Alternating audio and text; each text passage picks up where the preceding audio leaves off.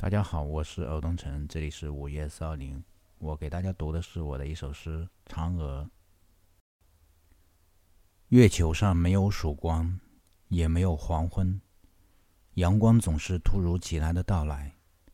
到了该走的时候，它一瞬间就撤退了，没有一丝犹豫。